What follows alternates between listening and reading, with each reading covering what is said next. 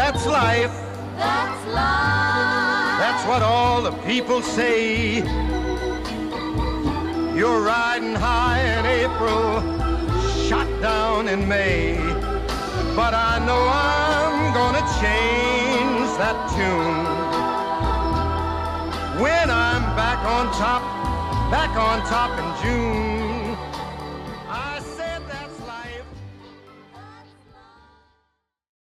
Good day, everybody.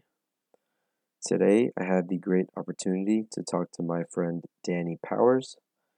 Today, we chatted about her time in basic training, horses and barrel racing, and also her entrepreneurial endeavors. So please welcome Danny Powers. Check. Check, check. Alright, we'll just see how long this goes, but if we have to do another podcast, we'll just do another one another day. Yeah. Um, if it shuts off on this one, then I'm going to tell you that we'll do it another time, because then I don't want to go over all the topics or whatever yeah. we're going to talk about, and then... Just, like, start it. We'll start a new topic. No. I feel like... Or go, do you, go ahead. I feel like we start, um, like, our work parties...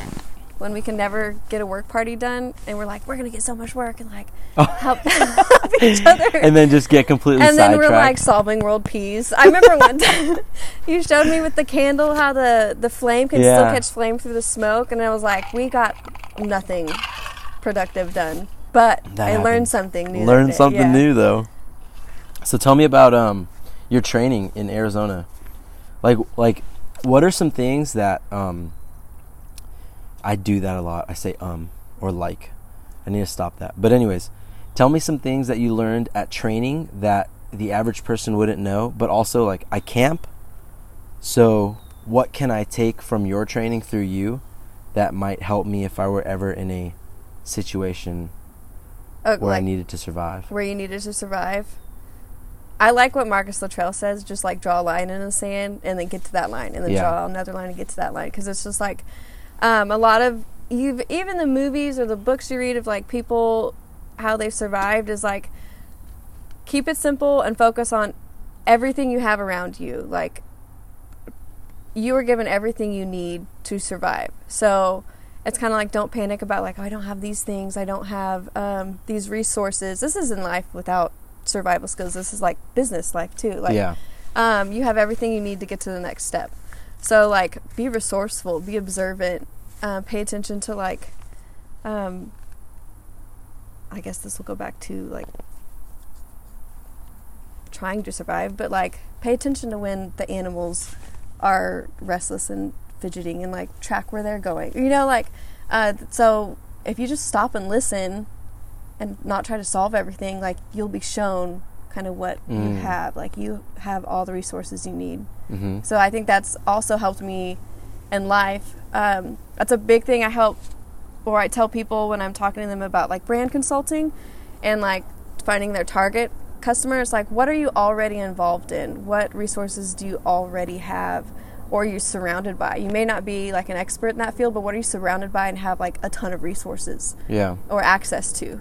Um, that's, and just play off of that. And then, like, you don't have to know the whole staircase. Just get to the next step. Like, and then it kind of just, like, all unfolds. Yep.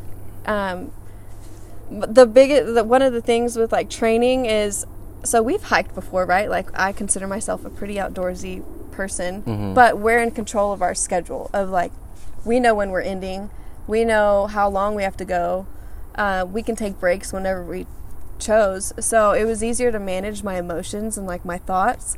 Um, but in the military, on purpose, they don't tell you how far you're going.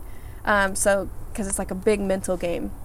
So I didn't know if I was walking a couple miles or twenty-five miles. Yeah. And I have all this gear on and it's hot, and mentally I'm a person who needs to know the end. I don't care if it's twenty-five miles, but I, c- I need to mentally know that so I can, like, prepare myself.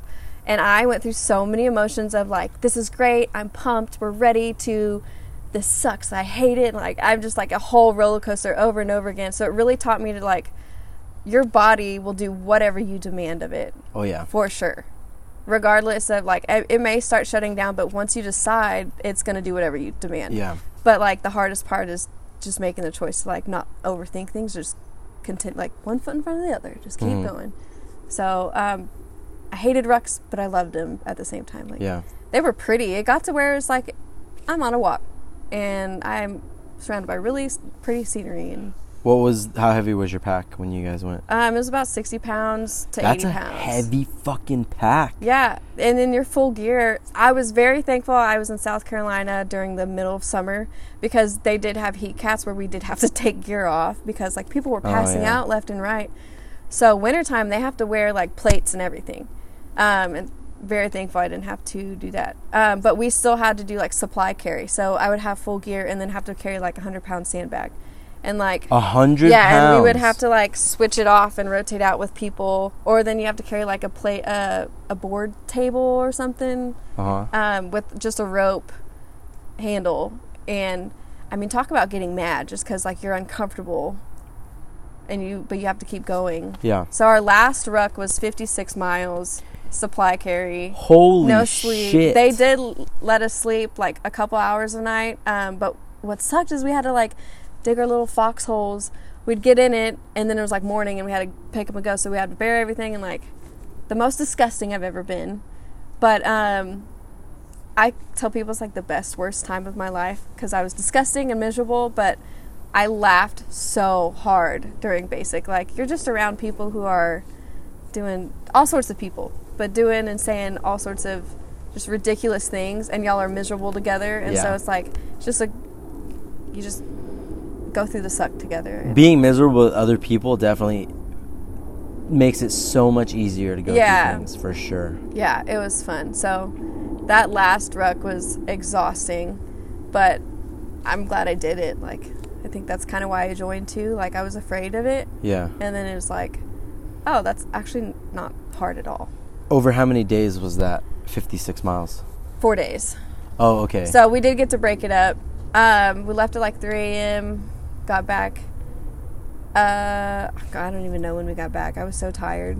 It was in the afternoon. I know that. And we had to carry weapons with us too, the whole time. So oh what's the God. standard issue? M sixteen.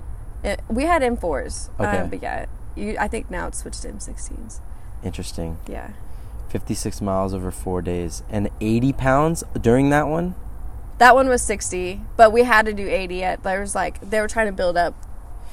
You did sixty and pounds and walked fifty-six miles. Mm-hmm. That is insane. Yeah. Well, yeah. That's probably close to fifty percent. And my boots were two sizes too small. Oh, actually, so I was lucky and got my boots switched for the fifty-six miles. But all of basic, they were two sizes too small. Because they, like, herd you through, like, cattle uh-huh. to get your gear. And the ladies are like, don't tell me how to size your boots. Like, you're taking these and, and go. And I'm like, lady, I've worn boots my whole life. Like, I, these boots are too small. Yeah. And so the whole time I had, like, bruises um, just because my toes were so cramped all the way up to my, like, heel. I had blisters. Holy shit. All around my foot. And then um, so I finally convinced my drill sergeant. I was like, I got to swap these boots out before this big, like, this final ruck. And she was like, okay, thank God. I would not have made it through... Because if you um, drop out because of an injury or sickness, it's you're called a hold, and I didn't know this, but you get stuck in basic until you heal, and then you get recycled and have to start over. Mm. And I didn't know you get stuck in basic, so they say the quickest way out is to just suck it up and graduate. Yeah. So I was not going to stay there any longer than I had to, and I was like, trying to hold the limp in my foot so they wouldn't see that I was limping, because then they'll be like, oh, you got to go. Um, There's a deer right there. Oh, cool. Um, it's like, oh, you got to go to the uh, reception, and which is where they held everyone who was, like, injured or sick. Or Ah, I see. It was like, ugh. Yeah, but lucky you didn't have to do that. Luckily, yeah. Thank God. Okay, so you never answered my first question. What was the first question? What are some things that you could tell me that I... can learn about yeah, that was, surviving. That was the um, draw a line in the sand kind of That's thing. That's it? That's all you got for me? No, yeah, like... we didn't... I, we what didn't trees What like, trees can I eat? Oh. What, how can I get water out of the ground? Oh, we didn't learn Tell me the survival good stuff. Techniques. You gotta go ah. to Sears to do that. I thought you said that's all survival training. Sears is survival training. Okay. Um, ours is just how to be a soldier and, like, how to move as a unit and... Oh, uh, okay. Yeah. I wish. I want to know that stuff, too. For, oh, hell yeah. You probably know more about that so, than I do about, like, uh, I lived off of M R Es. They're not too bad. They're really not. When um, when that's the only food you have, you're like, oh, this yeah. is great. one hundred Especially when you're backpacking. Like, yeah. After, like, a five, six-hour hike. Yeah. And then, like, um, people think, like, oh, you eat mountain houses. They're, like, dehydrated, you know. You know what a mountain house yeah. is. And you just pour water into it, and it's like, one hundred percent That meal is fucking amazing yes. after five hours of hiking. And so when Courtney and I did that first backpack trip, I brought like little peanut butter jelly sandwiches and trail mix, and I quickly learned that that was not sufficient enough. Did you not have any mountain houses on that trip? No, one guy who came with us, thank God he came with us too, because this was before the military when I learned, before I learned how to read a map, and he knew how to read a map, and then he brought M R Es, and that's when I was like, maybe he's onto something. Like, yeah. But, um, I was I couldn't eat a peanut butter and jelly sandwich for like a year after that trip. It was, that's all you ate the whole time? It made me so sick too, and I was so weak from, because we planned on it being like a a small hike up a mountain, like a couple miles, but the loop ended up being twenty-five miles, and then we still had to drive to the river to get our other camp spot. And so you did that twenty-five miles in how many days? In one day. Oh, my God. No, we woke up at five a.m. because I have this great idea. Like, I love sunrises, and I was like, we got to get to the top by the sunrise. And so we were like just running up these switchbacks, and we made it up high enough to see like a really cool spot of the sunrise, and uh-huh. then we did the rest of the loop. Well, the guide showed us this loop on the map, which is like itty bitty. We're like, no problem, too easy. Not too easy. That was the hardest. Where was that at? That was Big Ben. Okay. That was the um I'm gonna say it wrong. Something mountains. I forgot the name of it. I want to say the Chisos Mountains. Mm, no clue. Something. Um, they're not too big, but it's big enough to be like a challenge. Yeah. Yeah. But um, it was so pretty. That was another tough, good trip. Like, you have a lot of memories. Oh, for sure. I feel like all those trips. I've been on a bunch of camping trips with, um, you know, you remember Derek? Yeah. And my buddy Braxton. Yeah. And like, so many of our trips we've had something go wrong. Like when we were in the desert one time, um, we were like an hour and a half or two hours from the closest town, mm-hmm. and uh, Derek's brake line snapped. So like didn't have brakes, so we had to drive in an hour and a half, two hours, and then drive back, and then fix the brake line while we're out there. That was a pain in the ass. Um, so you're lucky that. Um, that's awesome. You know how to fix things like that, because I don't know what I would do. I know how to change a tire, and that's mm-hmm. it. But like. I don't know what I would do on the road with yeah. being in the middle of nowhere. Yeah, we're lucky we carry, like, we all carry tools and stuff. Yeah. But, like, that happened, and then another trip, Derek's tire popped, and then another tri- trip. Uh, so there's this part on the tire where, like, your tire's connected, and there's a, above the tire is a thing called the upper control arm. So it's, like, upper control arm, tire sits here, and then there's the lower control arm. And they, okay. they both... From the engine, they both come out like this, and the tire's here. Mm-hmm. Make sense? Mm-hmm. And uh, his upper control arm bolt came out, so like his tire was like sideways because it like came off, and so we had to get his car towed. Oh man! Mem- but but they're all good memories. You yes, know what I mean? Like yeah. looking back, it's like it sucked at the time, but it's like it gives us a story to tell. Yeah. You know what blows my mind is um, my friend was saying, she's like, when I'm going on trips with you, I know we're going to survive. Like, I know we're going to make it through something. And it just, like, growing up when we would go to rodeos or, like, you have to learn new towns. You have to, like, learn on the fly. And it never crossed my mind that you're not going to get out of a situation. Mm-hmm. Like, that's just unacceptable to me. Like, so it becomes fun. Like, oh, we yeah. would go to rodeos and our generators would stop working. So now I'm responsible for making sure the horses have water and food. And now I got to, like, survive myself. And we got to get back home and, like...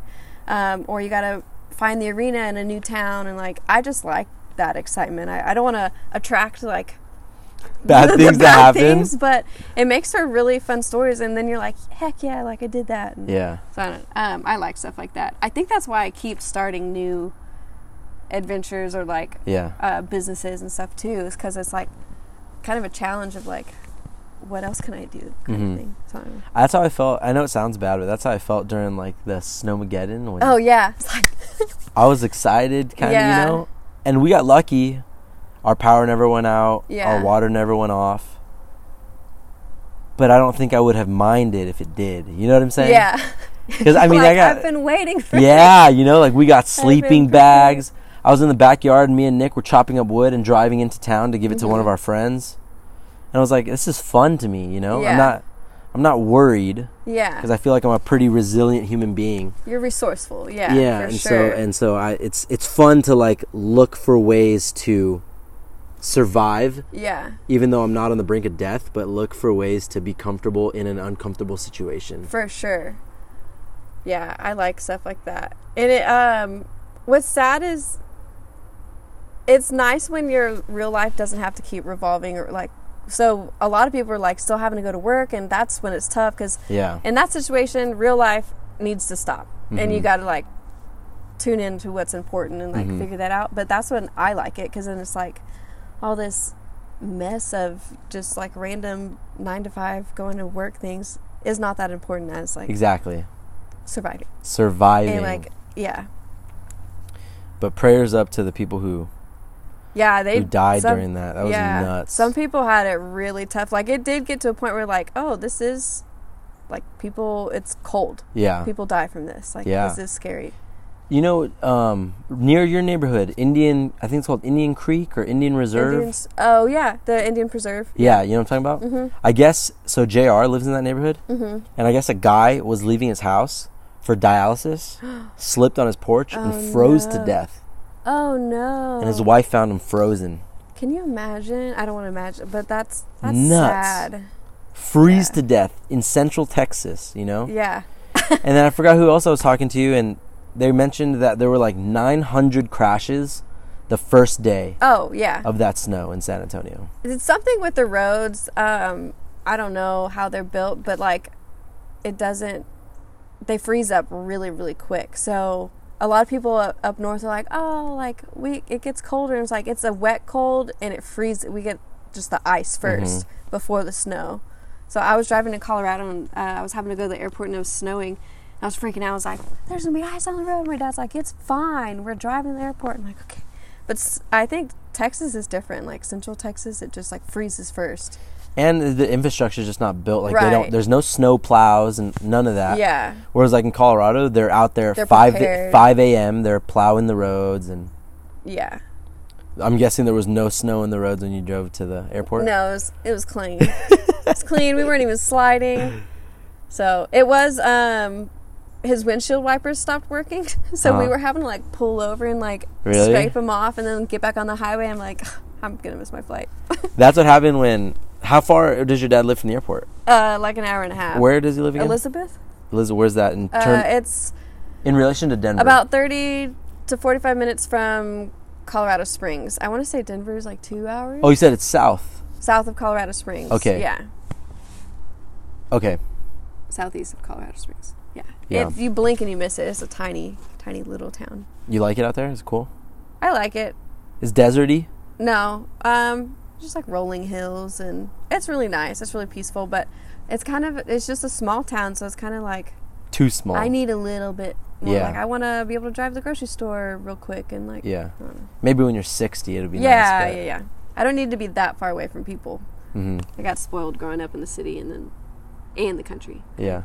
So did you meet any super interesting people at Basic or at training? Oh my gosh! Tell me about so, some of them. um, I didn't realize how many people. Didn't grow up with like discipline. Like a lot of people join the military to get away from something or like but just basic following rules like um but past that. So there was just a, it was a lot of weird like people have different hobbies and um I just personalities and there's this one guy his name's Pan. This was more of like in A I T which was our job specifically. This was after basic. What does A I T stand for? Um can you say? Um, yeah I can. Uh, what is it? It's like Army Initial Training for your job or something. Okay. um I want to say I have to look it up. I am terrible with acronyms. I think just that's look it up. My kryptonite with That's the thing about, oh, look at that, the newest, latest, and greatest. I got the iPhone, yes. Which one, the twelve Max or whatever? twelve Pro? Um, sure. Advanced Individual Training. That's okay. what it is. Um, the most recent one? Okay. Before that, what are your thoughts Uh, I miss my Samsung. Really? Yeah, just because I do a lot of office work on my phone, and so, like, I guess I could get an app for the P D F, but just being able to, like, have access to, like, office products, I can just, like, edit P D Fs real quick, or, like, sheets, and... Have you looked on the App Store? Or not I need much? to. I need to oh, do that. Okay. Um, but there are a lot of things I like about it, too. Like, I do like the camera. I do like... Everything's, like, catered to it to just sync up real quick. Yeah. I do like that. Um, it's a catch twenty-two. I, I do miss my Samsung, though. So. But if you had the option, like, if, right now, if there was a brand new Samsung. Yeah, I'd go. I'd probably go back to it. Really? Yeah. Even knowing that you don't have the But I do like green... the groups where you can, like, like something and I don't have to, like, yeah. actually reply. Yeah. Because I don't want to talk to people all the time. I don't want to be like, hey, that's cool. I just want to, like, like it. Yeah. Like, um... And people talk shit on you if you have the green bubble. Yeah, like you. It's funny. I didn't realize how many people paid attention because then when I would text them, they're like, "You got an iPhone." I'm like, "Is yeah. that big of a deal?" That's probably one of I, that's probably one of Apple's biggest draws. Yeah. I think you know. You got the blue text. Yeah, the blue yeah. text. It's crazy. Smart of them. Yeah. Yeah. No. Um, I do like the camera. For it though, I wish Samsung had that. Cam- well, Samsung does has a really good camera, but it doesn't send right. Like mm. uh, the pixelations, yeah. completely it doesn't read over, transition over. And if I ever saw like your Instagram stories and stuff, it was blurry. It was really? Shit. Yeah. No it was one told terrible. me that. That's it was terrible. Literally, my job is to send like. That's probably why, like my pictures on Instagram for selling paintings didn't do that well. Like, I would I would look at your story. I'm like, I'm not watching this. I could bet. Are they better now? Oh yeah, for sure. Oh my god, I'm not watching this. Um, my friend was just like, I can actually see your Snapchats. I'm like, okay, guys, this would have been a good thing to tell me ahead of time that y'all can't see my shit. Yeah. So okay, so anyways, tell me so about at A I T. Oh, at A I T, this guy named Pan, most interesting character I've ever seen. Um, short little guy, everything in black, like. Dressed in black, he had one of those like Fisher caps in black, like the big baggy pants with the chains, like that was just his style. And one day I just remember walking by the game room and um, he ordered a old Russian gas mask, had his full black gear on, put the gas mask on and was just like staring at the window as I walked by. And I just, I was like, what am I looking at right now? Like, um... But that was just Pan. Like, he was sweet, didn't mean anything harm, but he did some weird stuff. Really and he neat. would, like, refuse to sleep on his bed. He would put a sleeping bag on the floor and just sleep on the floor. He was just, like, refused. Did you ever ask him for the reason? Or? No, I didn't. I was. He didn't really talk much, and I was like, you know what? You do you. Interesting. You know, I'm just not going to. And he wasn't in my class. He was a class. So I didn't really interact with him a lot. But mm. in the evening when we were all together, that's when you kind of, like, saw yeah. him. And, um... good dude, just really, really passionate about certain subjects, and I was like, well. So the drill sergeant was like, Pan, maybe you shouldn't have the Russian gas mask in the military. Like, you shouldn't get those things shipped here. Uh huh. He was like, oh, yeah, that's a good good call, drill sergeant. I was like, where's he from? I, I don't know. I couldn't. What nationality was he? Um, he looked Canadian. And I don't mean, I don't say that Canadians have, like, a certain look, but, like, they do in a way. Um, only because I, he looks like some of my friends from Canada. I was like, oh, you're uh, okay. I don't know how to explain it. Like, he if wasn't it, white or American, but he wasn't Chinese or Filipino. Like, I don't know what he was. Uh-huh. I forgot. He came from a really weird background. I know that. Um... There's a lot of other, there's a lot of people who tried to, like, do the suicide thing. Not not that they would try to do suicide. I think that there was more of, like, they were trying to find a way out of basic. Oh. And so then we had to, like, watch them overnight. And then um, people's hygiene. Like, people are nasty. Yeah. Disgusting. Uh, what was another one? Yeah, that was, I mean, that was pretty much it. People are just gross. What's some na- tell me some nasty shit that you I saw. Don't so, like, it's kind of like the locker rooms in high school or whatever with the sports. Like, y'all have to shower real quick together. So, girls would, like, sit in the mirror and hike their legs up and just, like, that was their shower. Check their like, vaginas out? Just like wash right there in the sink. And That's I'm it? like, in the ha- sink? You have a freaking shower. Go. Like, uh-huh. I don't want to walk by and like glance at the mirror and I'm not your gynecologist over here. Like, I just don't want to see it. And um, so it was just, I was like, and some of them never bathed. They, really? They smelled so bad. Really? Yeah. And it was just like, and then we had to tell them like, look, we're we're doing some nasty shit. Like, you stink. You need to go. It'd probably benefit all of us yeah. if you went and took a bath.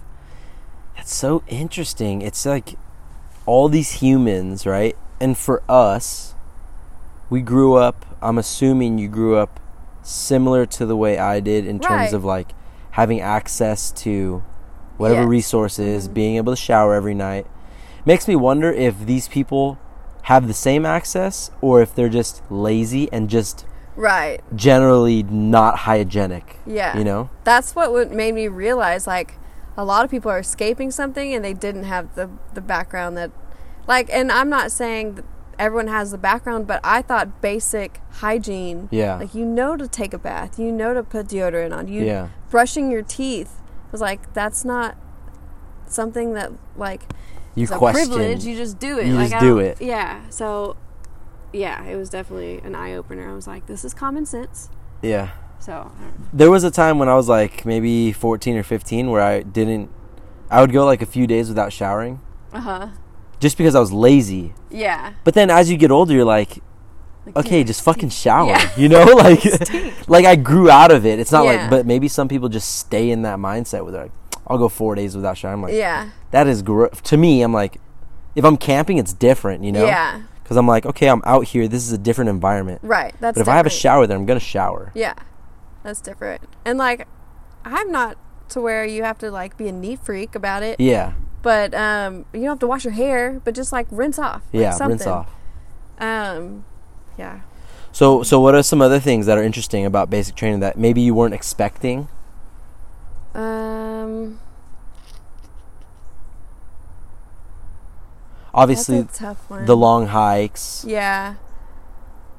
I think I was scared going into into it thinking I wasn't going to be able to physically keep up.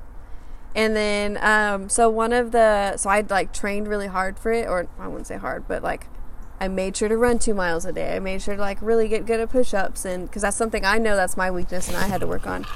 So then when I went there, and um, it, like, some people never... Oh, I got to tell you this story. Okay, this tell is, me like, this story. Bringing back memories. Right, okay. Um, so I went there, and people, like, didn't understand that they had to do push-ups. Like, they were shocked that they had to work out for the military. I'm like, what do you know fuck? What you signed up for? Like, yeah. this is not... This is one of the basic things that you... you knew coming in, like, mm-hmm. you didn't even have to research it. Um, and so it actually physically wasn't as demanding as I thought it was going to be. It was super easy. So I had to realize that, like, going into it, it, it whatever you're going through is going to end. And then don't take anything personally. Those are my two big things I would say to, to anyone with, like, going through a hard thing is, like, don't take it personally. It's going to end. Yeah. Um, just do it. Like, don't think about it. Mm-hmm. And so... the best thing that I did to prepare for it was yoga. Honestly, yoga and stretching helped me get to basic and through basic. Like, I never had any injuries. I was hardly ever sore because I would, like, stretch out at night. Um, and a lot of people just didn't know how to do that. And just, like, uh, the stabilizer muscles that yoga works mm-hmm. really helped me have to do, like, certain exercises that I don't think a lot of people prepare for. Like, the guys really struggled with certain...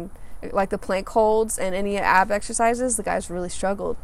But I had done a lot of yoga, so I was just like, this is easy. Like, yeah. Push-ups were different, um, but I wasn't bad at them. I maxed them out for my P T score and all that. Uh, so this, this is the weird person that okay. it just dawned on me. Um, so we show up to basic. We get shipped out. We fly in. They put us on a bus. You don't really see where you're going because it's at night and you have, like, all your bags. So I knew everything that I brought in with me I was going to have to eventually put over my head and carry or, okay. like, something. So I kept my bags, like, really light. Why is that? Why, why did That's, you... like, the Shark Week. They – it's just, like, a um, – you jump in and it's, like, a stress test. Okay. And, and so they make you, like, hold your bags above your head. They make you get down and push-ups and get it back. up, and it's just a stress test. The backpacks that you're using, did you take your own? Mm-hmm. Oh, well, okay. I brought, like, my own luggage, and then I had a year's worth of training after basic because, um, and I wasn't going to be able to go home, so I packed a luggage thing, but they put that in a locker, and that I could access that after I was done with basic. Gotcha. Um, so I just had, like, my essentials, but what I would say to someone joining is don't bring anything. Oh, this is another funny story, too. Okay, tell me the first okay, one Okay, the first one is, um, so we showed up. This girl's in a dress. And we get off the bus. And a dress like she's fucking going she's, to... Yeah, like just... Uh, no, she's more of... Um, not an Amish. I don't know what religion it was, but it was something of a sort. Okay, I need to tell you... She was not prepared for it whatsoever. I need to tell you a story after you tell me about a guy I just met, and I want to do a podcast with him. Okay. About being in a religion. But really? Yeah. Um. So we got three stories stacked yes. here. Okay. Perfect. Um. I'm going to forget my next story whenever... Okay, tell me, tell me okay, the, okay, okay. tell me the, you're going to tell me this story, but tell me the, some idea the, about the other um, story so you don't forget. I forgot. Shut I'll up. I'll roll into it. What were we talking about? It was the. Carrying the luggage, um, packing, telling somebody that don't pack oh, anything. Oh, yeah, yeah, yeah. Okay. okay. Money. Just tell me money. Okay. Okay. So this girl, we're in a, she's in a dress. We get, they're like, you got thirty seconds to get off the bus. Like, da-da-da. And so everyone's running off the bus because they've never learned how to get off a bus before. And um, we get out, and they're yelling. You know this is going to happen. They're yelling at you. You're having to do push-ups. You're having to hold. You're playing. Right when you get out of the bus. Right. Like, step off the bus. And um, it's late at night. And then uh, we go into this room so we can do paperwork, and that's the first thing. Well, they're yelling at everyone because that's their job. And um, this girl sits next to me. And she's not m- listening to the drill sergeant. She's just sitting there and not touching her pencil, not wanting to fill out anything. And I'm like, mm, this is going to be good. And um, so the drill sergeant comes by and starts yelling at her. And then they, like, how they all swarm her and start yelling. Mm. So she stands up and she goes, don't you ever dare yell at me like I'm a man. And I was like, ooh, she's she joined the it. wrong thing. Yeah. So I guess her parents... signed her helped sign her up and not like didn't tell her really what she was getting into. She took off running, went AWOL. Shut yeah. up. Like she was missing for most of the night. They had to like shut down parts of the base to go find her. They found her. No way. Yeah. Did they chase after immediately or just let immediately. her immediately? But then some of them were like, is she really running? Like uh-huh. And then um she came back and they made sure she like changed out of the dress so she can she was about to be put to work. Because she was, they for sure, she was, like, not going to basic. But now, that's the thing is with reception, if she now became a hold. So the paperwork to get you out of the military takes longer than to actually just graduate through it. Uh-huh. So she was there when I graduated. She was still having to do chores wow. and working. and like. But she escaped a couple times while we were there trying to, like, uh, just get in processed. And that was the worst part is the beginning, just getting all the paperwork and... You're up for the first twenty-four hours, no sleep, and people are just yelling at you, getting organized. So um, she just kept, like, disappearing just because I don't know why they didn't have someone watching her. But, yeah, she was interesting. I don't think she was pre- prepared at all. You didn't talk to her much no, at all? No, because she, like, sat down, disobeyed, ran off, and that was it. I didn't. Like, that's crazy. Yeah, it was weird. I wonder if she knew that she was going to the military. I don't know. I was like, I don't know how you, like, what do you how think do you, you were signing know? up for? Yeah, like, how would what? you not know? That's what I don't get. Like, it's an extensive process to go through M E P S and to, like, get into the military. And you, like, you say no. If you sign a lot of paperwork. It's yeah. like, you, it's not, I don't know. I don't know how she. I hope they, I mean, maybe this is mean. I wish you well. I mean, this is mean to say, but I hope they beat her down good to show her, like. Yeah, like... This isn't like a fucking is, cupcake patty no, cakewalk, is, yeah. you know? This is the real deal. It was like an authority issue that she had. It was like, you're going to learn one way or the other, and it's your choice. Like, yeah. Um, the other... On to the next thing. So now we're going through reception, and you're, like, getting herded like cattle, and they're doing shots. I had eleven shots on each arm, just, like, walking through people. Yeah, such. just something. And so we're just getting, like... process, and then we had all sit in a row, and they go through our stuff. So then the bags that we would bring in, they were like, "What you don't need in basic, you're throwing away."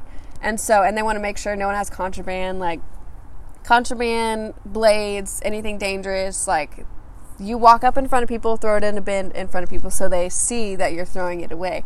So we would have our bags, and they would call up, like, if you have this, blah, blah, blah. So, but they don't go through your bags? They make you go through it? Or? They make you go through it. Yeah, so dump people... everything out right there, oh, and then okay. you got to walk around. And drill sergeants will walk around and inspect everything, too. Okay. But And then they're inspecting, and they're like, okay, okay, you're good, so put your stuff all back. Um, so then I had my... Um, I brought a book that was like uh, Seven Habits of Highly Effective... Oh, uh-huh. seven, yeah, Seven Habits of Highly Effective uh-huh. People or whatever. Yeah. Mm-hmm. And my bookmark was a million-dollar bill. uh-huh.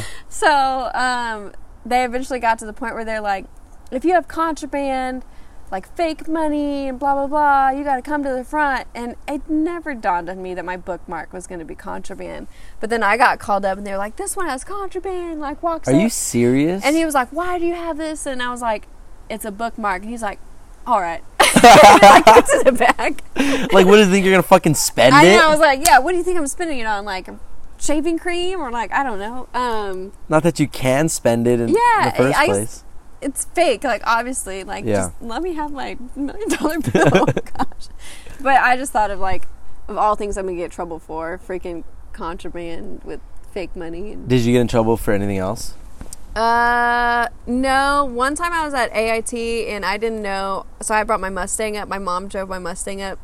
Um, because eventually you can earn up to a phase where you have certain privileges. And I finally got to where I was like, I can leave base. And so my mom drove my Mustang up, and um, I was getting, I was thinking about selling it. So one of the guys in my class was like, oh, I want to buy your Mustang. Like, let me drive it and see. Well, I didn't know that he wasn't in the phase that you could drive. Oh. And so I gave him the keys, and we all just, like, went to town. Well, apparently a drill sergeant saw me give him the keys and let him drive off base. I didn't know that, but um, we were in formation, and the drill sergeant walked by and, like, whispered in my ear. And that's all he had to do. Like, I'm not one that you have to tell twice. And he, like, whispered in my ear and was like, if I ever... catch you allowing other soldiers to drive, like, you'll be off this place so quick. And I was like, yes, sure, Sergeant. I was like, that's it. But no, I tried really hard to just, like, fly under the radar. Yeah. If you do what they say, they they don't focus on you. you. Yeah, yeah, they're gonna mess with the people who are. But I thought drill sergeants were so freaking funny. Like, we had one that he was just a nice guy to the core and could not yell at a fly. Like, just so nice. I don't know how he got into drill sergeant school. And he um, tried so hard to be, like, so mean. And it was to the point where, like, everyone was cracking up. Just because uh-huh. it's like, you just stop, man. This is not your... Yeah, you know. This isn't you. And then so he would try to smoke us. And he'd be like, everyone get down in the prone row. And he would do it with us, but he would get tired. Uh-huh. And so um, he would, like, tell us to lift up and hold that position. And we would hold it. And then he would look away and everyone would drop. And he was, like, trying to hold it himself. And he's shaking. He's like, all right, release. And everyone was already released, and we were just dying laughing, and I just could not keep a straight face with him. But that, I mean, that's what was so funny about all of basic. Yeah. I think is, like, stupid stuff like that. Do they care if you're laughing? Like, do they get upset? Basic, they don't want you to laugh. Towards uh, the end, everyone's like, they ease up a little bit. Yeah, they've we've all, like, had really good relationship, like, friendships, and um, they ease up a little bit. Our group could not figure out how to listen. So there's red phase, blue phase, and white phase, or white phase and blue phase, one of those. And it means, like, each phase is a new privilege. We stayed in red phase.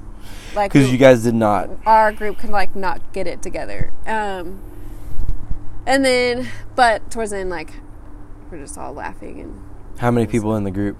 Um, it was like one hundred twenty in our platoon. Yours alone. Uh-huh. Yeah. It's a lot of people to keep in line. And there was two platoons. It was a small, it was like the off season of when people join, I guess. Oh, okay. Um, it was pretty small, but yeah. You guys, did you have any problem ch- child children in your platoon specifically where, like, everybody is pissed off at that one oh, person? Yeah. This one guy, um, he ended up taking his flag off and stomping on it. The American flag on it. The his. American flag. Stomped on the flag, and everyone was like, excuse you? Do you know where you are? And he was just trying to, like, joke around, and they're like, this is not... But he was, the whole time, was a real cocky guy, like, mm. had an attitude, did not take authority real well, and so he was, like, just trying to, like, smart off and, like, prove that he still, like, was in charge of something. Uh-huh. He didn't realize, like, what that meant to some people. Yeah. And you're you're freaking in the military. Yeah, like, don't. You're defending the country, but you're yeah. stomping on the flag. Yeah, like, um, so the drill sergeants sat him down, and we they all talked about their deployment and like the people they've lost. And then uh, one of my good friends, her husband's in the military as well, and she was like, "This is what this means to us. Like, this is what you did." And he was like crying after. He's like, "I'm so oh, sorry." Shit. Turned completely around. Like, was just a team player after that, and like. Well, I mean. Sucks that he did it, but at least he was able to. At least he did it there. And he was able to let his ego down and, yeah. and say, fuck, I was wrong. Yeah. Uh, I'm assuming that's what he did. Yeah. So hopefully he kept doing really good. Um, and then there was just a bunch of complainers. I mean, nothing really extreme. I don't even. What's sad is I don't even remember. Thunder. What, what you guys are hearing in the background is thunder. So we're sitting outside and. Um, Yeah, there's some rolling thunder. It might yeah. start raining. We might have to move. Gonna get electrocuted. But we'll sit out here as long as possible. But I'm oh, sorry, nice. I cut you off. Go ahead. Um. What you didn't realize? Fuck. Sorry. It's okay. Man, my short-term memory is just going. So he was crying. Um. Oh, I was just. Like, there wasn't a lot of people who... It was just, like, little complaining things, like, little disciplinary. There wasn't really anyone who, like, was just crazy. Yeah. Um, that's about it. I met some of my best friends there, too, for sure. Oh, you keep in touch with yeah. some of them? Yeah, and I even went to, like, Disney World with one of them. And what was oh, cool what? is I uh, thought I was going to go in and be, like, the only normal girl, like, I'm not lesbian, I'm not dyke. Like, like, not that that's normal, but, like... I am still a girl. Like, I'm st- I still like to dress nice. I still yeah. like to be very feminine if I can. Um, but then I met other girls, and they're, like, like challenges, too. And they were tougher than, like, I thought I was tough, and they're tougher than me. And um, so it wasn't all, like, what the stereotype of, like, a, a female so you soldier. Went, so you went into it thinking that it's going to be that? Yeah. I thought I was, like, I'm going to be the only girl. Um... And then, like, I'm going to be around, like, a lot of really tough girls or, like, yeah. dykey girls or, like, men, manly girls, uh-huh. I guess. And they weren't at all. They were definitely just, like, just everyday as feminine. Girls. Yeah, just as feminine. Yeah. Yeah. That's cool. So, that was cool. So, I started doing a volleyball league. Oh, my knee. I started doing, I started playing on a Monday oh, volleyball yeah. league um, with some people from CrossFit. Where? Just, like, uh, sand volleyball? No. Oh, damn. Indoor. Oh, okay. The first day, my, my knees were killing me because I was, I weighed in, so I weighed in at two twenty, and that's like the most I've weighed in like five years. Mm-hmm. And I was like at two twenty when I was playing volleyball, jumping, and oh, it was killer. But um, I played this past Monday, and one of the guys I met, his name is Josh, and I didn't really talk to him the first game because he was kind of quiet, and mm-hmm. it might have been because he didn't know us. But I didn't know anybody either. But then this second time, I started talking to him, and he's um, a black guy mm-hmm. from Pennsylvania. And when I start talking to people, I like to talk about, like, deeper shit. I don't yeah, just like to talk just about surface. Like, skip the small talk. Yeah, I want to know who you are. I yeah. want to know where you're from, how you grew up. So I start talking to him, and he tells me he was adopted at the age of six. Um, he used to live in Philadelphia. Then he was adopted uh, by a white white family in Pennsylvania into a cult called the Mennonites, I think. Oh, yeah. You've uh-huh. heard of that? Uh-huh. Mennonites. Oh, Mendo. How is it? Mennonites. Mennonites. Yeah. Yeah, and he was like one of the only black kids, him and his twin brother. Mm-hmm. His whole family's in that. And he's like from a small town. And he's like later on in their lives... um. Him and his brother got accused of something. Mm-hmm. And I asked him, I was like, do you think it's because you're the only black person in the town? He's like, yeah, that's probably why. And I'm like thinking like, wow, that is fucking insane. Yeah. You know, he's out of the, out of the religion now. But like after that, he realized like, it's a cult. I'm in this. Like this the rules are, yeah, yeah, the rules are so stupid. Like yeah. when he's fifteen, sixteen, like as a teenager, couldn't go to watch a movie because it's like outside influence. And I'm like, That is That's nuts, crazy. You know? And to be he called himself like, I'm the the white. My friends tell me I'm the whitest black dude you'll ever meet. Like, he's a cowboy, rides horses, wears boots, cowboy hats, listens to country music, uh-huh. and it just it showed me that I need to be better at not, um, like placing judgment. Placing judgment, but maybe not as much judgment, more of like realizing that there are so many different people who are being raised in different cultures, regardless of who you are yeah. and, and like your background, you know? Yeah. And it's pretty fascinating. It, yeah. It's fascinating to know that like he escaped, excuse me, escaped a cult. I'm burping. Escaped a cult, the only black guy in his town, or him and his brother. Mm-hmm. And then he left, and he said like, I'm happy I left, and, and I'm happy he lives here in San Antonio now. That's crazy. And he was just like, I bet yeah, he has interesting stories. I, I want to do a podcast. So I would love to, just to hear his stories. And like, even Russ, I did a podcast with Russ. Do you know Russ? No, uh, I don't think so. I don't think so. Do you know Lonnie from the gym? Mm-mm. Okay, I did a podcast with her, but um, she's a psycho. I think she's in psychology. Mm-hmm. Um, but they were Mormon. Oh yeah. And in the podcast that I did with Russ, he was telling me like, it's fucking a cult. Oh yeah. And he's like telling me that when he was in Japan serving his mission, when they do those missions, they pay for them, for them themselves. Wow. They pay for the whole mission, and their job during the mission is to basically try to recruit yeah. new members. It's a business. Yes. It's a business. Exactly. So yeah. he's paying for his travel to try to yeah. bring income to the business. That doesn't pay him. Exactly. Yeah. That enslaves him. Almost. Exactly. Yeah. And he was telling me, he was like, I was thinking of ways to get out of it. I was contemplating like breaking my own leg. Yeah. To try to go home. Oh my gosh. Yeah. And he said he knocked on over like ten thousand doors, he would say, in his yeah. time in Japan. Wow. And he said he maybe got two or three people into the church. Do you think that gives, I feel like that also gives religion, or not necessarily religion, but God a bad name? Oh, for sure. Like a, a bad rep. For sure. Because then you're like, this is your experience with it. And yeah. It's like, and you hate it. It's so much more than that. It's yeah. not, there's just like, I feel like religion makes things really small and like limits you. For sure. Kind of thing. And, but it's definitely interesting to see like different beliefs people have. I want to know like, how did you get there? How did yes. you get to this point? Of- yeah. He, he said himself like, so when he left um, Mormonism, talking about Russ now, mm-hmm.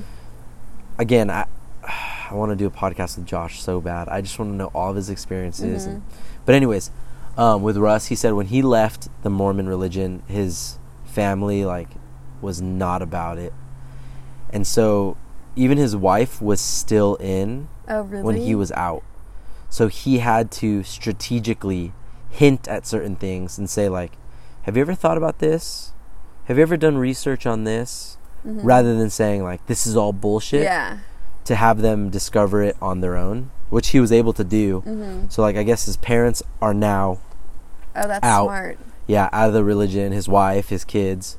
Um, like he was telling me, like his parents, the first time they had coffee was when they're like sixty years old. Oh my gosh! And I'm like, coffee's not allowed in Mormonism. Wow. Yeah, it's like frowned upon. That's crazy. Yeah, it's super crazy. So I, when I was working for Sport Clips. Uh, they sent me to New Jersey to open up a store, and I guess like the marketing rep did not do enough research for that area, so um, it was a heavily a heavily populated area for Hasidic community, which is Amish. It's almost Amish, but it's Amish and Jewish. That's okay. What it is, and but they're the ones who have the long curls down the side, yes. and then the women's the women's the women wear wigs. Um, the men wear the little top hats top too, right? Top hats, long beards, curls on the side. Uh-huh. And so women are like uh, children, the caretakers, they don't really go out in town. Some of them kind of do, but it was very rare for one to be like driving. Yeah. And I'm in my Mini Cooper like zooming around corners, coming out two with, wheels. With like, blonde hair, blonde no problem. Hair, like, yeah. shorts and, hey guys, hi, I'm from Texas. Like, um, and then... selling haircuts of all things, so it's against their religion, one for a female that they're not married to to touch them, to lay hand, and to take a blade to their hair.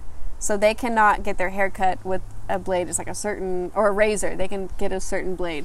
That so is then, so weird to me, but sorry, go ahead. It is. Like, where, why like, does Why does this, it matter yeah. what you're using to cut your hair? Yeah. Why does that matter? It's so weird. I guess their hair is sacred, which I get the Indians talked about that too. But, like, it still was weird. That's a whole other subject. But, so I, my job is to help the grand opening of this store. And I have to talk to one hundred businesses within a five mile radius and find all the sales opportunities, events to get involved with, um, just spread the word and give out free haircut coupons. Mm-hmm. So I'm driving around and I can't get, I have to give out ten thousand haircut coupons to these stores.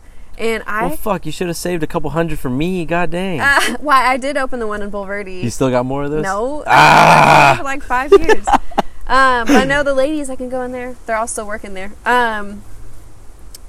Anyway, so I would like train the staff, go out. I'm going door to door to these businesses and they're slamming the door in my face. I'm like, what is going on? And they're like looking at me and they're like talking. They, I go to shake their hand. They won't touch me. And I'm like, okay, something's weird. Like they're yeah. not riding around a cart and buggy, but they still have the whole get up. So I understood, but I could not. They owned everyday businesses. It wasn't like, this is the Hasidic community and this is their grocery store. No, they yeah. own the regular H E B. You know, like, so I was having to talk to them, and I went into one business, and this girl was next to the guy, and I handed him the free haircut coupons, and he wouldn't take it, and she's like, somebody tell this girl, and I was like, well, can you tell me? Like, yeah. I'm right here, you can talk to me, like, what is going on? She's like, then she told me the rules, and I was like, thank you, like, this is, the store's not going to do well here. Yeah. But I was like, why didn't the marketing rep, if they specialized in placing the store location, like you should know your area. So like, did they open that store up there? They did. Um, I didn't track to see how well it did mm-hmm. at, o- over the years. I don't think it would have done that well. But the owner of it owned other successful business, like other locations. So I'm sure he just condensed one into the yeah. other, and then. But um, that was kind of like a culture shock to me for sure, because I mean that Mini Cooper was so much fun. It was like right by the beach, and but then it was like the weirdest community, and I just like got so many looks. And what's sad is like, um, like of course, there are so many good aspects of religion, mm-hmm. but something like that where you're at, it's like they forget to be human, right? Because yeah. you're not part of their religion, right? Which sucks. That goes against what religion should stand for. Exactly, you know? Like, which is loving each other and such. Yeah. And if you're not part of it, they're not about you. Yeah. I'm always curious, like, how do people get to certain points? Like, this past election and everything, I was like, hmm, how how do we get to certain ways of thinking? Or, yeah. like, I don't know. The older I get, the more I realize that people are very, very um, malleable. Is that the word? Yes. Like, and they're super, in, super easily influenced. Yes. That's why we have very few leaders and a lot of followers, mm-hmm. but it's sad that the followers can't see through the characteristics of the leaders, mm-hmm. you know? Yep. They just hear what they want to hear, and if it goes with what they like, then they like the leader. But it's yeah. like, or their world's a- so small yes. too, you know, that yes. they don't know anything else of yes. it. And they think that where they live is how it is everywhere else. Yeah. And it's like, you need to have a, a bigger view on things to realize that here we're fucking privileged, you know? Yeah. And it's not like it everywhere else. Yeah. No, not at all. Um Yeah, man, I was gonna say something. No, can't think of it? Can't think of it. Was it about the Uh just about the well, we're on to the next thing. So what are you up to now? What's your new venture? Um I Tell me about am it. doing the performance coaching. Yes. So I stopped the painting. And now I'm going to do performance coaching for barrel racers. So I coached a lot and helped uh, train horses when I was younger. That was like my first job. And I love to coach. That's like my passion. Um, but I want to focus on like people who want to be elite barrel racers. And yeah. like how do we be better competitors? And like from what I see from barrel racing, they don't, a lot of them have never played sports and they don't approach it with an athletic mindset. Like um, they kind of overlook themselves as athletes, and they don't take care of themselves mentally, physically, spiritually, like, so they're just as much part of the team as the horse. And yeah. if you understand yourself and how your mind and body works, you're only going to help your horse. So that's my goal, is that, like, how can I make you a better athlete for your horse, kind of thing. Uh, so. um, a uh, they call him a mental coach. Yeah yeah Even athletes have those. Yeah. Mental coaches. That's why I say like performance coach, because it's not necessarily fitness. Um, I'm not certified to be a personal trainer, so I don't want to kind of like market that. Yeah. But it's just the prep and recovery of like, you still have to stretch. And then there's, but a lot of it is the mind. It's the mental coaching for men. Yeah, like, for sure. Um, just like how the mind and body's connected kind of thing. So that's where I specialize. So how did you get into horses?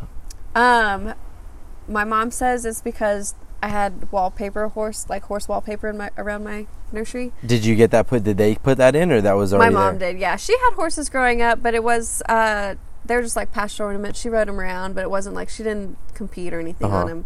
Um, and then when I was little, like my dream was to be an Olympic athlete, like jumper, under jumper. For so, horses? For, with horses, okay. yeah. And so um, I started taking lessons when I was six, doing hunter jumping. I did that for about seven years, but I started training my own horses and like reading. I could name every breed. Um, like I read all the books and videos of like how to train a horse. And wow, because my mom told me, she was like, I'll get you a horse when you learn how to train a horse, um, but you're gonna start with a pony first, so if you can train this pony, you'll get a horse.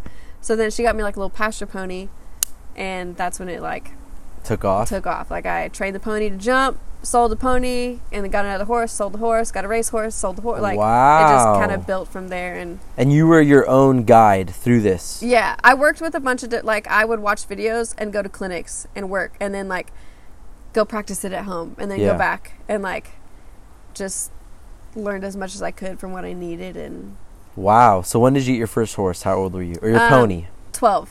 I okay. was twelve, yeah. And how long did it take you to train it? Um... Pretty quick. I had her jumping. I think I only had her until about, I was fourteen. So I had her jumping within that year. Like she would. It was funny because she was real little, and she would jump jumps that were higher, like taller than she was. So she was just like a cool little pony. And um, and then we bought a old police horse that was just like turned out to pasture. Uh-huh. So that one was already trained, but then I just like rode it around and like fiddled with it more. And then I worked for a barrel racer, just, like, working in her barn. And she was pregnant. So she's like, do you want to jump on my horses for me and race them while I'm pregnant? And I was like, sure. And I was already getting in trouble in the arenas because I was going too fast for, like, jumping. It's supposed to be, like, real collected and, like. Mm. Um, and so when I got on a barrel racing horse and it was able to run fast, I was like, I'm hooked. So then I was like, I'm going to get a race horse because it's the cheapest one I can find and it's fast. Like, obviously it's going to it's gonna work. So then I was fourteen, fourteen or fifteen, fourteen when I got the racehorse, trained her to barrel race, and then I started getting into, like, high school rodeo, and then we're like, okay, we need to take this seriously, and we went and bought a, I went to go find a finished horse, which means they are done with the training, you just get on and compete with them, like, mm-hmm. they know their job. Um, so then I went to this lady named Kendra Dixon, her place, to go try these horses. I tried all of them, and I didn't like any of them. I, I, not that they were bad, I just couldn't click with them. But the one that was, like, being a nuisance and, like, was untying all the other horses, he was still three. He was, like, super, super young, just got started on the barrels, um, only about, like, ninety days in. I was like, let me just ride that one. And she's like, all right, this is my good one that I'm keeping for later, but, like, we'll just see. And, I, and after I rode, I was like, this is the one. So, thankfully, my mom got that one for me. And um, and the lady gave him up? Yeah. Even and though so, she said she wanted to keep it? Yeah, that's her business, though. So, she's like, I'll just get another one. Oh, and, okay. Like, um, she already had a good rodeo horse. And then um, he's the one who, like, definitely took my career to, like, a whole new level. Wow. He, um, as a four-year-old, like, set arena records. Like, holy he shit. He really did. He was awesome. So you have a whole nother life to you that I had no clue about. Oh, yeah. Setting arena records? Yeah, that was like, uh, and then I was sixteen, won my first Open Pro Series, and then that's when I started taking lessons out, or not taking lessons, but giving lessons out at Tejas, and, like, taking in outside horses to train, and, like, that was my profession.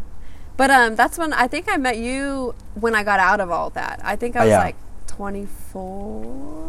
I had probably just gotten out of it, so you never really saw me, like, no, that was, I lived and breathed that. I, like, was a gypsy for sure, because I was never home. I was always at a rodeo. And whoa. Yeah. So how old were you when you when you won your first competition? I couldn't even tell you. I was young, like probably like fifteen. Fifteen, yeah. And are you competing against kids your age or adults? Oh, pros, like so. Open pro, it means anything from beginner to world champions. They can interrupt. It's just an open rodeo, and it's winner takes all. Like, um, and then the big races have like about sixteen hundred, four hundred to sixteen hundred entries. Holy and, shit! And um, the fastest time wins. So yeah, you're competing with kids. You can sign up for different incentives, like youth incentives and. Um, I won the San Antonio Rodeo Youth Incentive.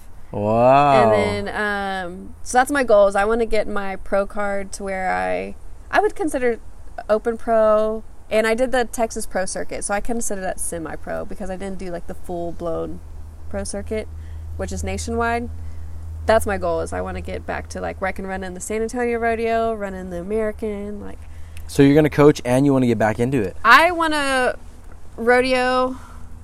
Um, I don't need to do it as hardcore as like a lot of the pros do. I would like to do it because if I'm, I'm a big believer is like, I'm not going to tell you what to do if I can't do it myself. Like if yeah. I don't know how to, so, um, just to help people understand that like, I know what I'm doing. Like, yeah. And it's a passion of mine. Like I like to rodeo, but I won't do it as hardcore as I did it before. Like it's a tough life. I, I don't want to live on the road. Mm-hmm. That's my thing is. So what is, what are like, um, I've seen some pictures and very short maybe clips of people barrel racing, mm-hmm. but what does the race consist of? How does it work? So there's a timer, and um, I think that's why I like it too because it's honest. Like you're either fast or you're not. Yeah. Like it's not judged by a board. Uh-huh. Um, and there's three barrels in the arena. Okay. And you do a cloverleaf pattern around each barrel, and the point is to get through the pattern as fast as possible. So in and out. Is it always the same pattern? Same pattern. It's based off of the distance is based off of the distance of the wall. So it's, so the arena sizes can be different, um, but the barrel patterns are set off of the wall. Mm-hmm. So you can have a small pattern and narrow pattern. Like so that's where it gets tricky because some horses run better in like an outdoor pen that's really big, and some run better in San Antonio where it's like a basketball sized court and like. Mm. So you have to have horses who like, one can handle a crowd. And two, can handle the change in dirt and scenery. It's a lot for a horse to, like, not be able to see the arena and then go and be like, you need to perform your best. That's hard. Interesting. Um, and then to one day run a big pattern and the next day run a small pattern. That's, like, they have to be really, really sharp. Uh-huh. And that's why I like rodeo horses versus just barrel racing. Because barrel races are usually the same size pattern, like, really quiet events, good ground. Not always, but... um the horses know what to expect. Mm-hmm. Rodeo horses have to be like real. They're like the special forces of the military. Like you have to be sharp uh. and you have to be tough and you have to be like quick on your feet because um, nothing's the same like when you're running. So what is the difference between a rodeo and a barrel race? Yeah, like so a rodeo has different events. So you're gonna have like all types of roping. Bucking, like will you uh, have rough stock and will you have barrel racing in there too? Yes, so uh, oh, okay. Barrel racing is the second to last event, and then it's they buck the bulls at the end. Barrel racing is strictly just barrel racing. It's just an event oh, where barrel racers show up, and they there's more money added in uh-huh. that. Um, but the odds of you, like, they do split it up into different categories where you can have more chances of winning money. Uh, and a rodeo is one pool, and it's like. The fastest times went the top three or top ten, okay. depending on the size of the rodeo. Yeah. So barrel races will have they'll pay out more spots, mm-hmm. so you have more chances of winning money there. But what was the most you've ever won? Um, I say like fifteen hundred. It wasn't that. Oh, okay. It wasn't that much, in uh-huh. like one rodeo. Yeah. Thirty-five thousand was like my accumulated, uh-huh. so it really wasn't a lot. My goal, I think, what I did different than people is like I wanted to go immediately to pro, so I like entered a lot and lost a lot, but then when I won I won big. So then it like a lot of kids would enter youth rodeos and just like rake up the money and the buckles and like all this, and my goal was like I skipped college rodeo and got my pro card. Like I didn't uh. I just jumped straight to what I wanted to do, so it was a lot tougher, but I I learned really quick like what it took to be successful amongst those girls versus my age group. Uh-huh. Um, so that's, it kind of helped me, but it also hurt my stats. If you were to go back, would you do it the same way? Yeah. I, um, I think I would slow down and make sure, like... Do you want to walk to under the garage? Yeah, it's yeah, starting to rain a little bit. But we'll go to the, the uh, carport. But you can tell me while we're walking. Um, I think I'll go easier on myself, you know? Before uh-huh. I was, like, really, really hard and having to, like, make sure to win. And now it's, like, there's a little bit more of a process. And yeah. it's a learning curve. And, and I'm assuming now you're going to be...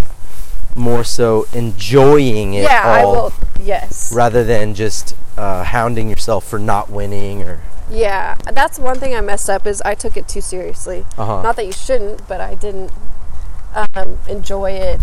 It became a job, and like that's kind of why I got burnt out. Do you think taking it too seriously hurt your chances of winning? Because maybe you're oh, putting yeah. stress on yourself uh-huh. and... And I didn't give my horse a chance to like... I didn't give him grace to learn. I was like, uh, expecting it already. Yeah. yeah. So. So Alejandro's horse. Mm-hmm. Have you met his horse? I don't think so. His is a rodeo horse, though, right? Um. Yeah, his is a roping horse, is what I'm assuming, because he ropes on them. So you can take. I mean, usually with team roping horses, you can do. You can sign up to whatever you want. It's the same thing as barrel racing. Do you but think if you took his horse out, could you race with his horse? No, they have a little bit of... It depends on his handle. Um, but they're usually more straight and stiff versus, like, want to bend and go around a circle. You uh-huh. know, like, you do have to train them to set their body correct to yeah. move around it. How do you... How can you tell... Like, um, let's say you're going to check out a new horse mm-hmm. and you ride the horse. What are some things that you look for that you can tell, like, this is going to be a good horse? Just the agility. Like, one, their conformation of how they move mm-hmm. and how they're built. Um, I compared how a horse is built to, like, race cars. And, like, so this is my turbo boost, this is my nitro boost, this is where his power comes from. And if he doesn't have a strong hind end, like, the power is really going to be hard for them in a sprint sport, you know? And then, um, so I definitely look at that straight, like good legs. And then I look for them to be curious because a good rodeo horse cannot be a scared horse. Like they have to be one that's like super curious about life and like confident. And that's something you can also help as they grow. Like you can help instill. Mm-hmm. But if horses are just like not wanting to learn, like I'm not going to make them do a job they don't want to do. Yeah. You know, mm-hmm. that's that's the thing too is people make they don't like. listen to what the horse wants to do kind of uh-huh. thing, you know. So you want it to be a mutual relationship yeah. rather than you're a workhorse. Yeah, for sure. Because it's work on me. If I I have to make you do work. True, like, yeah. That's a struggle every day, you know. Uh-huh. So. Do you train horses the same way you would train like a dog? Like yeah. do you use treats and everything? Nope. So. Um, horses respond by a release of pressure. So wherever I don't want them to go, I'm going to make it really uncomfortable. And that's either going to be like... Oh, I see. I'm going to move your feet somehow so you know that I'm in charge of your feet. Like, I'm the one who, I'm the dominant one in this situation. Uh-huh. And this, so they are more of like a prey animal. So they learn from the release of pressure. And when I, re- like, when they do what I want, then I release whatever command or, like, whatever I was making them do. And then they get like, oh, this command means that. Yeah. And so then you, like, overpraise them and then they pick it up. And then they were like, I want to learn. I want to kind of like pick up on cues and like I want. Where does she want me to go next? Yeah. Dogs are the same way, but you have to be more of um, your boundaries. Like you, you play way more of an alpha role because they are predator animals too. Uh-huh. As like, um, like what I, I'm not going to let a dog or like a puppy do what I don't want the dog to do when it's grown up. Like yeah. I keep those rules the same, but teaching them the same is like I'm going to give a command and then I'm going to make I'm going to like make that command not worse, but like I'm going to emphasize that command even more and more until you choose to do it the first time. Yes. Kind of thing. So it's like they have a choice and if they're going to be defiant, It's it's not going to be comfortable for them the next time I ask, and again, again, and then yeah. so they learn like the first time. So then it becomes just an easy communication of like they understand to speak my language, or like we speak the same language, kind of thing. It's uh-huh. like more clear. Have you ever been bit by a horse? Mm, no, not really. Like what about bucked off of one? Oh yeah, I've been rolled on top of, kicked really? in the face. Um, I had a. It was my senior year, and so I rodeoed. I don't know how long you want to go, but as long as this conversation goes. Oh, okay. Um, I rodeoed all of high school. I got off early and, like, was gone. So I didn't really have that much of, like, a social, like, I never really got to go to parties. So you, you rodeoed before classes? I would get out of class at twelve and leave. Okay. And, um... And so, and I would go train, and then on the weekends I was gone. Is there a rodeo team at the high school? Um, there's a high school team, but it's on it's a it's a club. Okay. So it's not like in within the school. But it's from kids from the school? Yes. Okay. Uh-huh. And they have permission from the school to, to run leave. it, so you yeah. leave early. Yeah. And so um, I did that, and then my senior year, I finally like got to go to like a party, and I wanted to go to Halloween and like actually dress up for Halloween. So uh, my horse was in swim therapy where they just, like, get exercise in a swimming pool, and it just helps with joints. And, like, it's they get treated like Olympic athletes. Like, mm-hmm. it's another. So he had all this energy built up, and I had brought him back and just turned him out into a pasture. And he just playing, like, spun around real quick and, like, jumped up all fours and kicked his leg out as I was turning a- away from him.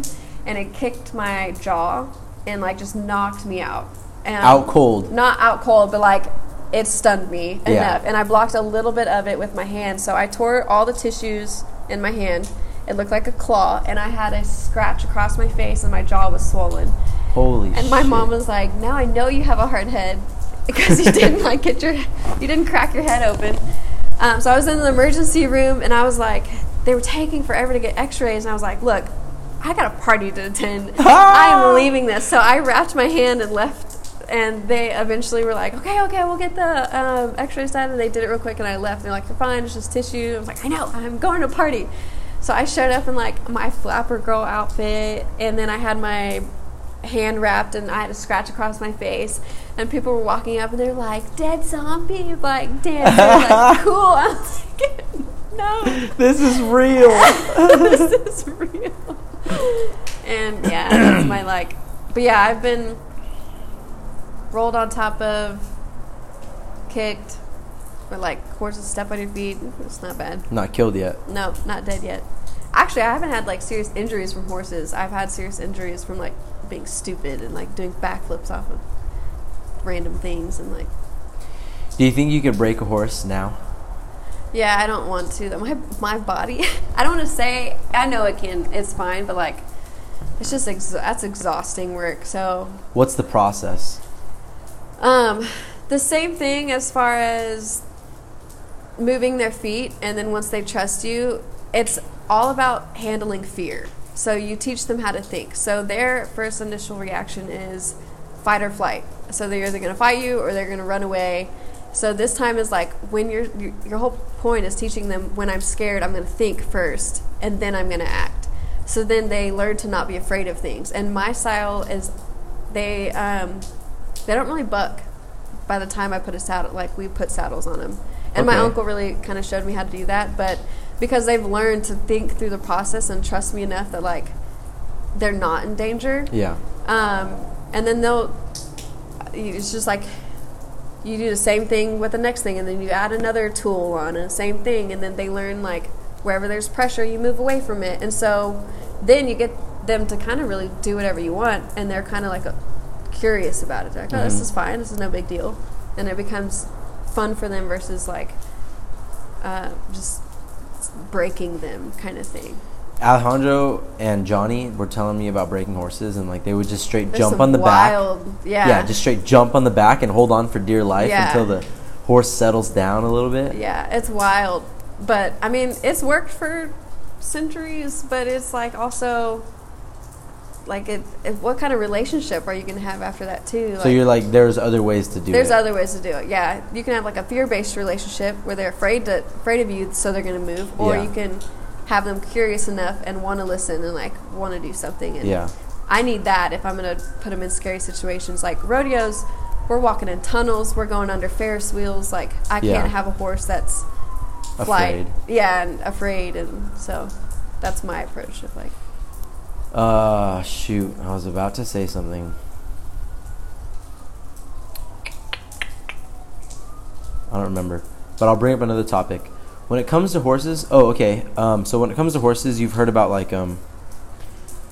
horses dying during, like, the derbies and those races that they do. Uh-huh. What kind of, what is that racing called? uh, like horse derby, like horse race. Well, there's derbies where they jump over. Like the ones where like, like they they talk about like winning the Triple Crown. Oh, that's like horse racing. Okay. Yeah. You don't do any of that. No, I have. Um, so I worked for a guy who was like breeding quarter horses and race horses. So there's thoroughbreds and there's quarter horse race horses. What is it? What is the difference? Thoroughbreds is long distance. Quarter horses, fastest horse within a quarter of a mile. So a they're sprint horses. Okay. Um, just a shorter race. But then, um, so he had all these like horses he was trained into race, blah, blah, blah. And he was like, I need someone to breeze them, which means like just practice running them around the track and getting them used to that. I'm too heavy for a jockey. Um, so jockeys are lighter than you? Lighter. Like men. I'm one thirty and they're like ninety-eight. Men? Men, yeah. They're small little, guys. Small, yeah. Because the weight difference yeah. is going to make a difference an extra, in their run. An extra yeah. thirty pounds on a horse. Yeah. Means something. But I have a whole new respect for those guys because, like, okay, so normal horses, when you apply to pressure, you give. So you don't, you, like, whenever they have a bit in their mouth, they hold it. And whenever you, like, what make is, a movement. What is that? A bit is, like, the metal piece that goes in their mouth. Okay. Most horses will hold it. And whenever you apply pressure, they move to the pressure. Okay. So then the pressure's released, and they learn that uh-huh. those are their cues. Um, race horses hold the bit and balance it. So they put their weight forward and balance on the bit because the guy's holding against it. So if you were to release, the horse tumbles forward. Wow. Yeah, so it throws them off balance, and it just like, um, I didn't realize that. So now you're in a crouched position, and the smaller into a crouched position you get, the faster the horse goes.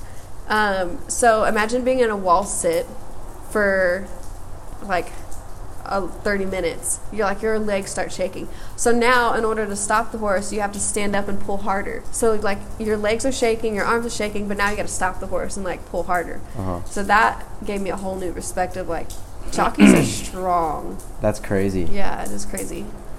What do those, what do those, so like the type of horse that you have, uh, you told me it's like a barrel racing horse. It's a quarter horse. A quarter? Quarter horse. Mm-hmm. Quarter horse? Quarter. Quarter. Yeah, like a okay. Cent, yeah. A quarter horse. Yeah. And what are those ones considered? Um, so there's thoroughbreds. Yeah, thoroughbreds and the other one? Quarter horses. Same thing. Oh, there's two different types. Well, no, there's like a quarter horse can, they use them for racing too. They use them for all different. Okay. Like, they're just really athletic horses. So what is a horse that you would use? What does it run? Money wise, money wise, um, like fifteen, twenty grand. No, the babies are going for fifteen, twenty grand. So, starting of what I would like need to compete on, starting about like thirty to fifty K, and then goes up from there. What about the horses that are in those derbies? Are you talking oh, about hundreds of hundreds of thousands? Yeah, really? Yeah, the market right now is insane, too. It's not always like that, it's like housing market, like it changes, yeah. Um, but yeah, it's it's insane right now, like. Babies are going for fifteen K, and they haven't even done anything yet. So it's like, I don't know if I'd ever pay one hundred thousand dollars for a horse that can die on the way home. You know, mm. like, but I also know, like, I can instill training into them. Yeah. Some people just want to jump on and go, which I get that. Yeah. So, so do you do you think those horses, do they they drug test them and all that stuff? Oh, yeah. Yeah, you have they drug test them. Um, it's just like any other sport. Like, yeah. They can't have any performance enhancers or, like, um, they're even talking about, like, um, it's, I want to say it's Adequan, or there's a drug that's kind of like Advil to us. It'd be Advil to them, like, just for any type of pain.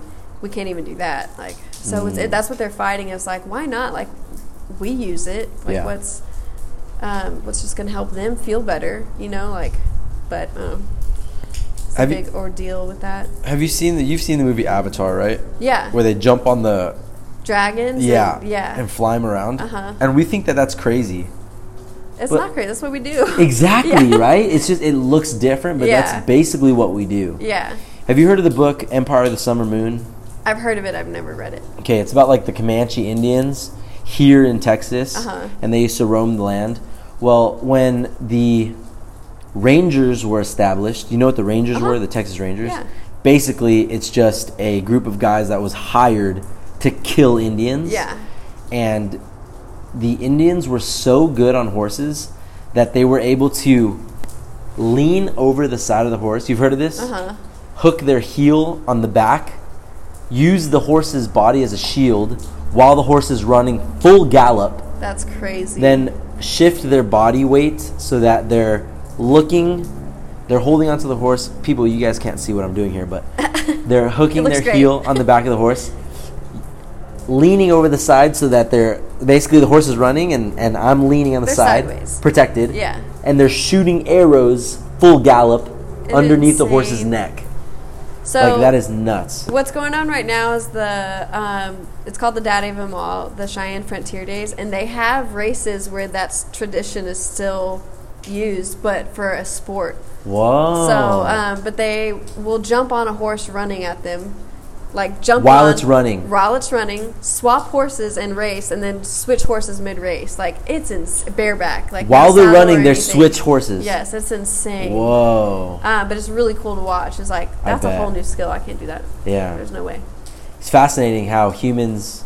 There are so many different things that humans do that. Yeah, like, when you put your mind to something, like, and you're creative too. Like there's some things now that I wouldn't even think of. You know what I noticed too is I think the older you get, I read a research paper somewhere that your brain shifts into transitions, and as far as like you start off really, really curious about life and like uh, really fearless and like almost encouraging yourself to go try things and like explore and like it's okay to hurt, get hurt. Uh-huh. And then you switch into like a sheltering mode, and it's around twenty-five when that clicks off to where you're like, now I'm okay with sitting back, and now I'm I like. Survival is your like M O, I guess. Yeah, yeah. So it's it's like I think about that sometimes now because I'm not so it's like gung ho about just getting injured all uh-huh. the time or like jumping off cliffs or like. But I think it's also because you know what's gonna be at the bottom of that yeah. cliff when you jump. What's interesting, I thought about that too. Like I went to uh, so I went to Arizona for a bachelor party, uh-huh. and then after my brother and I. Uh, met up with our friend Shelby, and she took us to some places to like cliff jump and stuff. And there are some cliffs where I'm like, I'll do it. Yeah. But I'm not as excited to do it as I was yeah, ten years ago. You know. Let's do it. Let's. Yeah, my brother's still crazy, and I love it. You know, I yeah. love it because he brings that out of me. Like, yeah. Let's go fucking jump that cliff. Yeah. Why not? Yeah. Why not? And I was like, you know what? I have some things to do when I get back home, and I. don't necessarily need a broken leg. But I want part of that to stay in me, you yes. know, because it's like getting the adrenaline flowing is like I just I love the feeling. Stay curious. Yeah, for sure. I think so. Um, I just got back from Virginia Beach, and I didn't realize like there's thirty people here at this family reunion. I just like crashed my friend's family reunion. Oh, okay, so it wasn't even yours. It wasn't even mine. No, they just like she needed me to help with the baby, and so she's like, "Do you want to come to this vacation?" I was nice. like, "Heck yeah!" I'm gonna. So. Um, We're going through the grocery store, and we have, like, carts full of stuff. And I didn't realize no one was behind me. I was just, like, pushing these two carts back out to the van. And I get on the carts, and I'm, like, surfing them on each leg. And the guy behind me shows up. He goes, man, I've had kids, and it's changed me. And he goes, that just completely inspired me. I was like, you can't lose the kid in you. Like, you have to play. And so it was like, I don't know. You, got, you can't lose that. You know what I've been doing recently a lot yeah. is next to semis.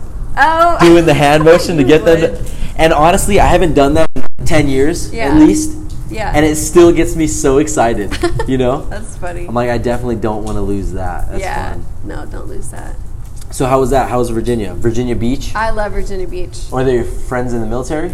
Or uh, they just no, they just... Um, so she's been a childhood friend of mine forever, and she had a baby, and her husband wasn't able to make it out. So I just helped her. He's like one... Oh, okay. So, um, but their family's from West Virginia, and they just like. Oh, are they do. from here? She's from here. Her the rest of her family is from West. So Virginia. So you just joined her yeah. to the family reunion. Yeah, I was just like, hey guys, I'm just the friend. Like, nice. I'm gonna crash your party and go hang out on the beach while y'all do your thing. You like, didn't even do the family reunion with them? No, yeah. I mean, I was there. We were just in the house and like. Oh, okay. It's just they don't do anything special. They just like. Yeah, all get together. Yeah, all get together. How long were you there for? Uh. A, Saturday to Wednesday, so a little less that's than a, a week. Yeah, that's a good amount of time. time. Yeah, you explored. Um, no, the house was so cool that, and we had like we were right on the beach, right on the water, and the pool was right like maybe a hundred yards from the water, and mm-hmm. we just like we're in the pool, the sand, or eating, and it's just like. Uh, yeah. So we did go to the aquarium. That was pretty cool. Um, I wanted to go to the boardwalk, but we didn't make it out that far. I like, I just, I don't know, I have, every time I go to Virginia Beach, it's been like a cool experience. Oh, you've so been out like, there before? Yeah. So right that's on. Just a good, no one thinks of Virginia Beach as like a cool beach place, but mm-hmm. it's not crowded. It's real clean. I have a buddy who just moved out from there. He was living there, mm-hmm. and just he was in the Navy. So oh, he was yeah. stationed out there. Yeah. Big military town, right? Uh-huh, yeah. Or not big, but it's military town. Yeah. That's actually the first time I went out to Virginia Beach is uh, because I was dating a guy who was stationed there, and um, so he kind of like showed me around and right on. It was good stuff. Could you see yourself living there? Yeah, there was a time when I was like, I'll move here one hundred percent. Um, but it does snow a lot, and oh really? There's parts of it that's actually really swampy, like a lot of like marshlands. It snows at the beach? Yeah, it snows there. Whoa. The water's cold. It's not water that you're just like, let's go swim. Yeah. You know, it's actually pretty cold. Um, but snows are pretty good. So what now? No more, no more painting for you? No more painting. Um, I'll paint for fun, but right now my focus is on the performance coaching yeah. and uh, just I want to build a. So I get out of the military in three years, and I want to like build a house then. So I gotta like save up and do all that fun stuff. How many years will it be? Six years. And is that how many you signed up for in the beginning, mm-hmm. or you re-upped? Uh, no, it's. I had a six by two contract. What does that mean? So six years, um, full-time reserve, and then the two years, okay. I don't have to show up to drill, but I can get pulled if we were under, like, state of emergency or yeah. something like that. So with COVID, I mean, that actually, who knows, like, that rarely happens, a state of emergency, but... There was a state of emergency called? Well, just, like, yeah, we got called in for, um, like, people were getting called in from all over. For what? For National Guard, for reserve. It's just activated. Oh, okay. Yeah. So, so just be ready. Just be ready, yeah. Uh, interesting. So it was interesting. So I'm assuming you have ins knowing the people at Tejas. So is it, how is this new venture looking for you? Are you like already ready that you feel like you already have a good client base? Yes and no. I do still have to build up traffic because a lot of it's like through a blog. So okay. I have to get people to go to that blog. But I have enough networking that um, when I launch in September, I hope that it's going to be out there, and um, I plan to just keep building content and uploading it and getting it ready and like interacting on Instagram, interacting um, any type of social media platform like TikTok and Pinterest. And uh-huh. um, as far as horse training goes, I already have a couple slots that people have requested. Nice. So I'm just going to start small, and because I'm, it's been like six years since I've been in, like, got into the business. Yeah. Or been in the business, so it's like. I gotta like. You don't want to take on too much. Yeah, too I gotta ease into it. So, I'm excited though. Are you reading any books on psychology and all that? Yes. Oh my gosh. So there's this book called Psych by Doctor Judd. Um, his last Biasotti. It's a really long, weird last name. Um, he was a weightlifter, an Olympic weightlifter, but he was known for he didn't look like a lifter and he didn't look strong, but he like. Um, was one of the best weightlifters or whatever, but he was known for like being able to just turn it on whenever he wanted to. So he wrote a book about um, like mind game and mental control, and um, it's really, really fascinating. Like he did a lot of research with it. So it's called Psych. He actually helped big wave surfers, um, oh. just because that's like a. You have to have the biggest balls to do that. Oh my stuff. Gosh, there's a. I'll have to send you this documentary about um, Laird Hamilton. I've heard who of him. Invented the like.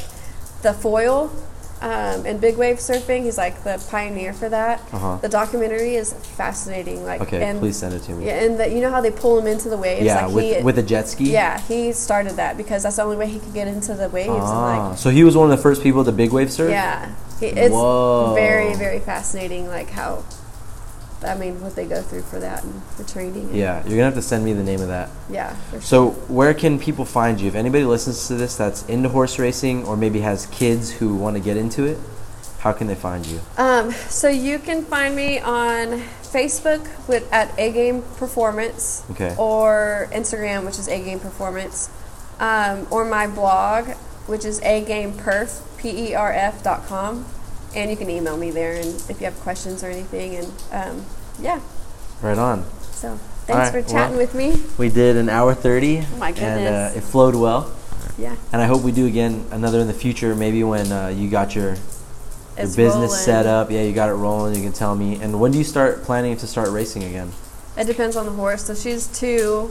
So hopefully by next summer I can start racing again. You're training her now? Mm-hmm. She's starting from bottom up. Like, nice. So hopefully she's ready by then. You're going to upload content with yeah. that horse? Mm-hmm. Right on. So you'll see, cool. see a bunch of videos. All right. Well, if anybody needs to reach out or needs to uh, get their kids ready to horse race, you guys yeah. know where to go. Danny, thank you. Thank you. And hopefully we can do this again. Yeah, yeah. Appreciate it.